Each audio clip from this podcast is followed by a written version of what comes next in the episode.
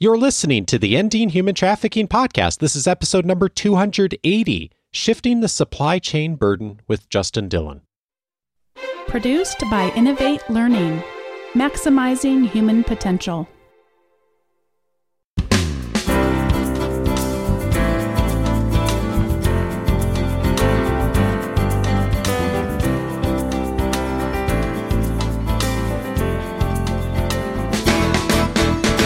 Welcome to the Ending Human Trafficking Podcast. My name is Dave Stachowiak. And my name is Sandy Morgan. And this is the show where we empower you to study the issues, be a voice, and make a difference in ending human trafficking.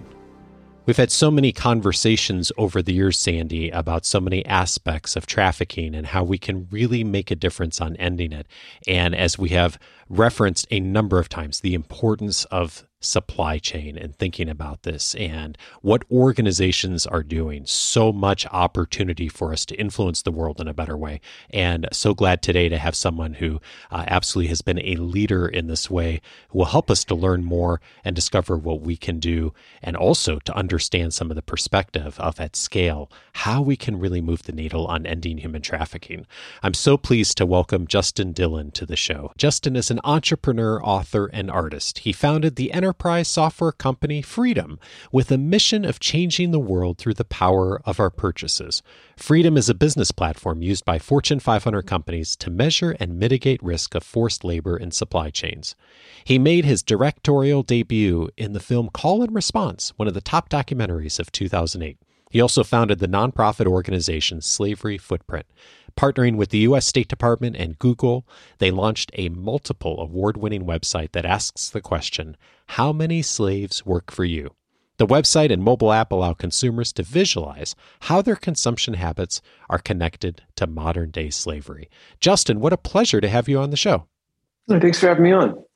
So, Justin, I met you at a pre screening of Call and Response more than a decade ago. Wow. Yeah, that's a long time ago, huh? Mm-hmm. And and it has been just amazing to follow your transition from really a musician to becoming a significant advocate in combating human trafficking and particularly unbelievable that now you are one of the leading procurement and compliancy advocates in this new era of attention on supply chain transparency. So, can you kind of just tell us uh, how you metamorphosized? That's probably hmm. not even a word. How did that happen? Well, it's re- not a lot of people know this. It's a really common career path to, you know, be a musician, count to four, and rhyme for a living to go into procurement and compliance. A lot of people do it. okay. Yeah. Uh, I have no idea. Well, I do have an idea how I get there because I can I can read the notes on the last ten years of my life. But I I think the you know the thing I do now, the thing that I wake up every morning is I run a software company called Freedom, which you know large companies use and governments and you know like companies like Coca Cola and Boeing and you know, government of Canada and most of the universities in Australia, mining companies, and you name it. They use our software to, to map their supply chain. And then they use that intelligence to work with their suppliers, basically, to make sure that there isn't any slavery, which is a which is a never-ending journey. Uh, it's very seldom happening with their direct suppliers, so it's usually happening deeper in the supply chain. So we've built technology to help them map it. And how did I get here? Well, to work backwards, when Slavery Footprint came out 10 years ago, which is hard to believe, the intention of that project, which for your listeners is a website, still a website, it's not even an app that tells you how old it is. Uh, it was just a website that asked the question Do you want to know how many slaves work for you? And behind that question was a survey, it was a lifestyle survey, which asked essentially what you buy, not who you buy from because that's not really important. It's like what you buy. You know, it's it's essentially just an inventory of your life. And what's behind those questions was, you know, deep analytics and algorithms and databases that me and a team here in California figured out how to determine the likelihood of forced labor in any given product, from diapers to refrigerators. And so at the end of that survey, it will give you a very simple number. I'm not a big fan of complexity. And so I actually believe part of the job of the artist and the entrepreneur and the activist is to take very, very complex ideas and make them really simple so that everyone can participate. And so when we built Slavery Footprint, it was how can we give everyone a number they'll never forget? And so at the end of that survey, you get a number that tells you how many slaves it takes to produce your lifestyle. I think mine, the last time I took it was 42 and by the way, it's you know, unfortunately, you put a number in front of everyone, and people start doing comparisons, and there, there actually is no winning number, and there's and there's no such and and no one gets a zero. So to that degree, it just it gives you it gives you I don't know. I think it, the, the idea there was to give consumers a moment, and I actually believe that movements are built on moments, and we wanted to provide moments for consumers that kind of gave them a sense of like, hey, I'm I'm kind of part of this too. And the thing that I've learned, Sandy, is that most people want to do good. Most people want to do good with their lives, but they are trapped inside of a finite system of income and time. And you and those come first. You've only got so much time in life and so much so much opportunity to make an income and you have to take care of those that you've been that you've been appointed to whether it's family or community but we just wanted to give people just a just a just a dounce of dissonance, just a little taste of irritation that would then allow them to, you know, maybe take some action. And we didn't, we committed like we're not going to raise money off of this. We're not going to, we just want to create data.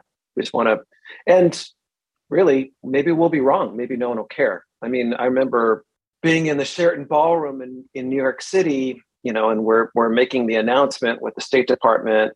We made the announcement. The website went live, and we made the promise, like, hey, a year from now on this day, we're going to come back here, and there's going to be 150,000 people that have that know their slavery footprint. And and by the way, that date is also going to be the 150th anniversary of the Emancipation Proclamation. And so our whole thing was like, let's see if we can tie in 150th anniversary to 150,000 people in the United States who know their slavery footprint. And we made that announcement, turned the website on, and it broke in an hour because over a million people had used it in the first hour. So we reached our year goal in like 15 minutes. Wow. And what it told us was people do want to know. People don't want to run away from this. Our Vanguard students continue to use it. They've been oh, using cool. it since it came out. I know the last time I did my evaluation, I, w- mm. I had 26 was my mm. number. And I, I really promote this as a way to become more self aware. But here yeah. in California, we passed a Supply Chain Transparency Act in 2010 and the community around anti-trafficking they were very eager to be able to advocate with companies. But here was the problem I, as soon as that passed, I'm about to order canvas bags for my annual Ensure Justice conference. And I call the company because they are required, and on their website, they don't have anything about the supply chain for those mm-hmm. cotton bags. So I'm I called them. I said, "So, do you know does the cotton come from Uzbekistan or mm-hmm. you know?"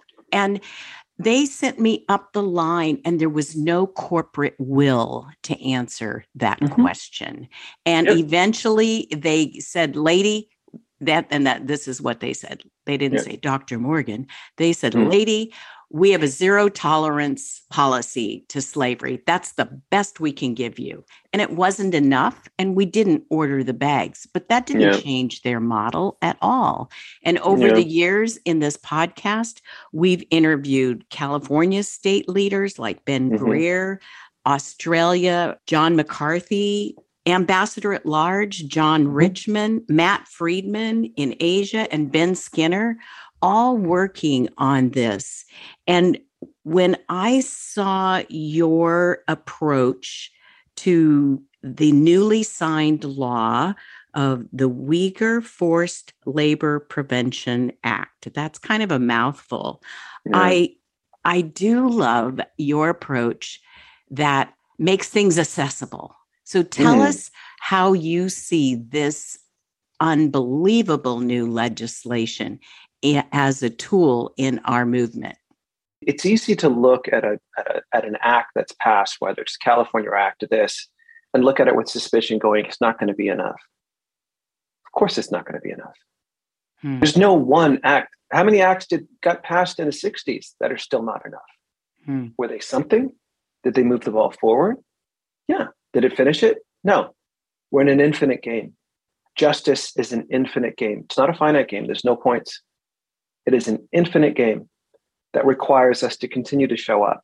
And you cannot find purpose for your life in a finite game. You can only find it in an infinite game. Justice will never not be something we pursue.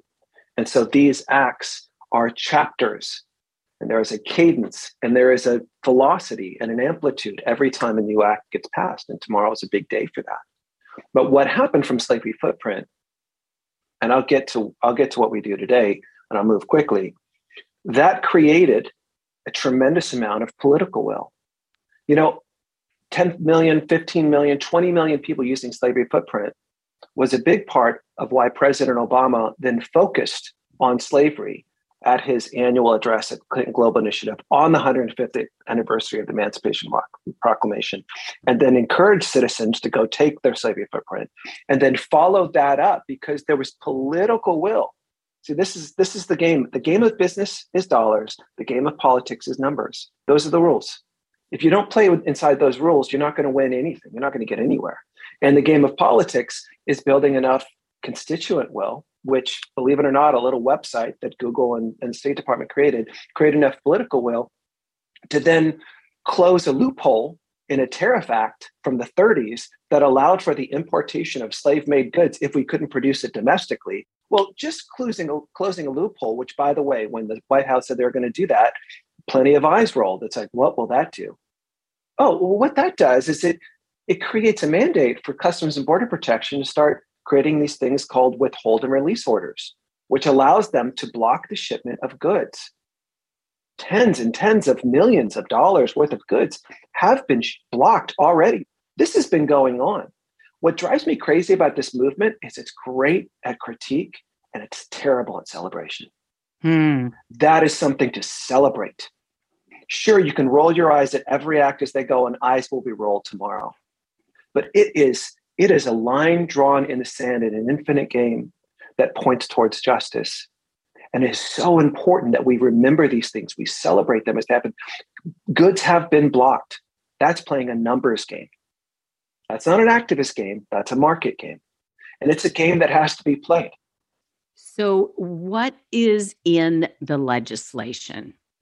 Uh, yeah, so the legislation is quite broad, and it's saying that essentially US companies cannot import anything from Xinjiang, which is a region in northwestern China that has been proven to be using forced labor. Several countries are classifying it as genocide.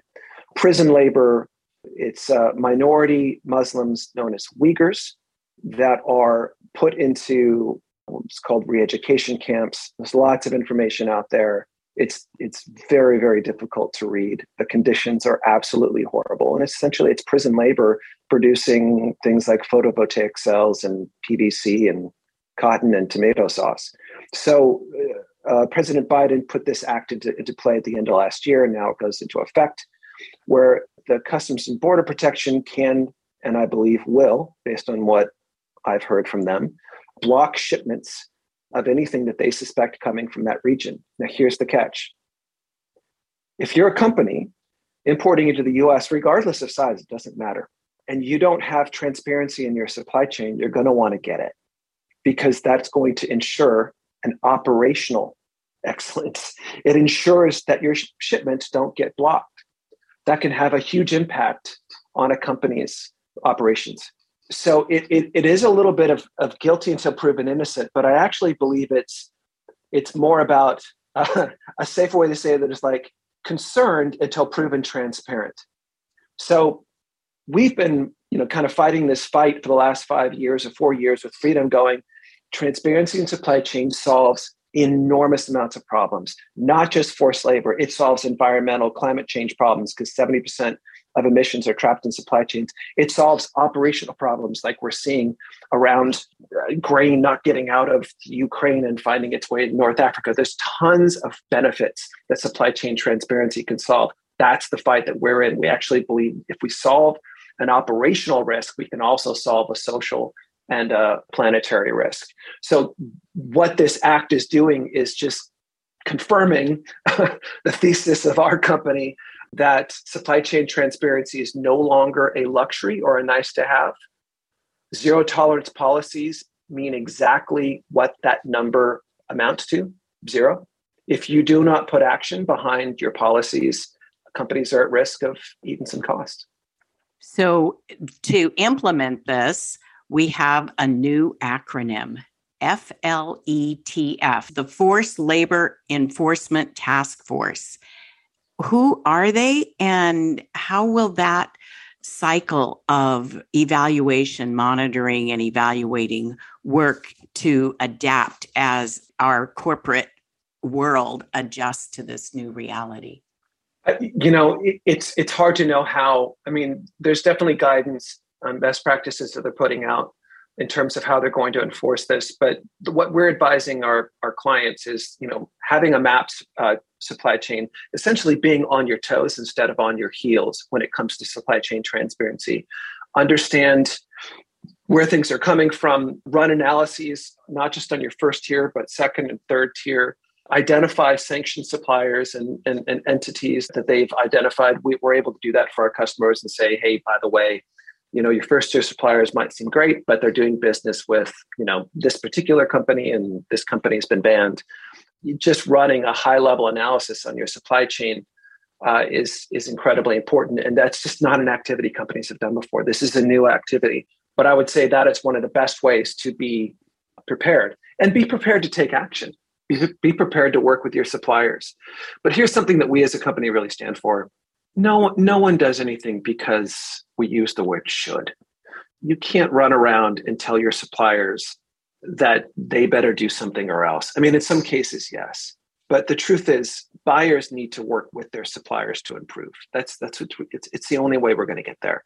Otherwise this is just going to be another you know act of human rights ping pong back and forth. You actually have to create incentives for your suppliers to become more transparent you remind me of a conversation I had last year with Ben Skinner, who also uh, has been a, addressing this from a different perspective, but same direction. And he really cautioned our listeners to think about educating corporations instead of just penalties. And mm-hmm. I feel like that is a wise trajectory as we enter this new season of having a tool that's pretty much like a hammer, but everything looks like a nail when you've got a hammer. And so I'm sure there's going to be some major adjustments. If you could see down the road a year, because you've actually been doing this already for a few years, what would you tell us about what to expect when that task force begins to make recommendations for the next iteration? Oh, they're going to be asked, they're going to be recommending the companies map their supply chain. They already are. You have to know. You just have to know who you're doing business with and who they're doing business with. That's what's required. If, if you don't have a, a line of sight, which gets very, very murky, you can't just do it on the back of a napkin. You actually need to be able to use intelligence to be able to map this companies are going to market for supply chain transparency tools. That's that's the category that we're in. Um, so I believe that they're going to be while they can't, uh, the task force can't endorse any tool, and any government can't. They're going to be looking for the usage of those tools.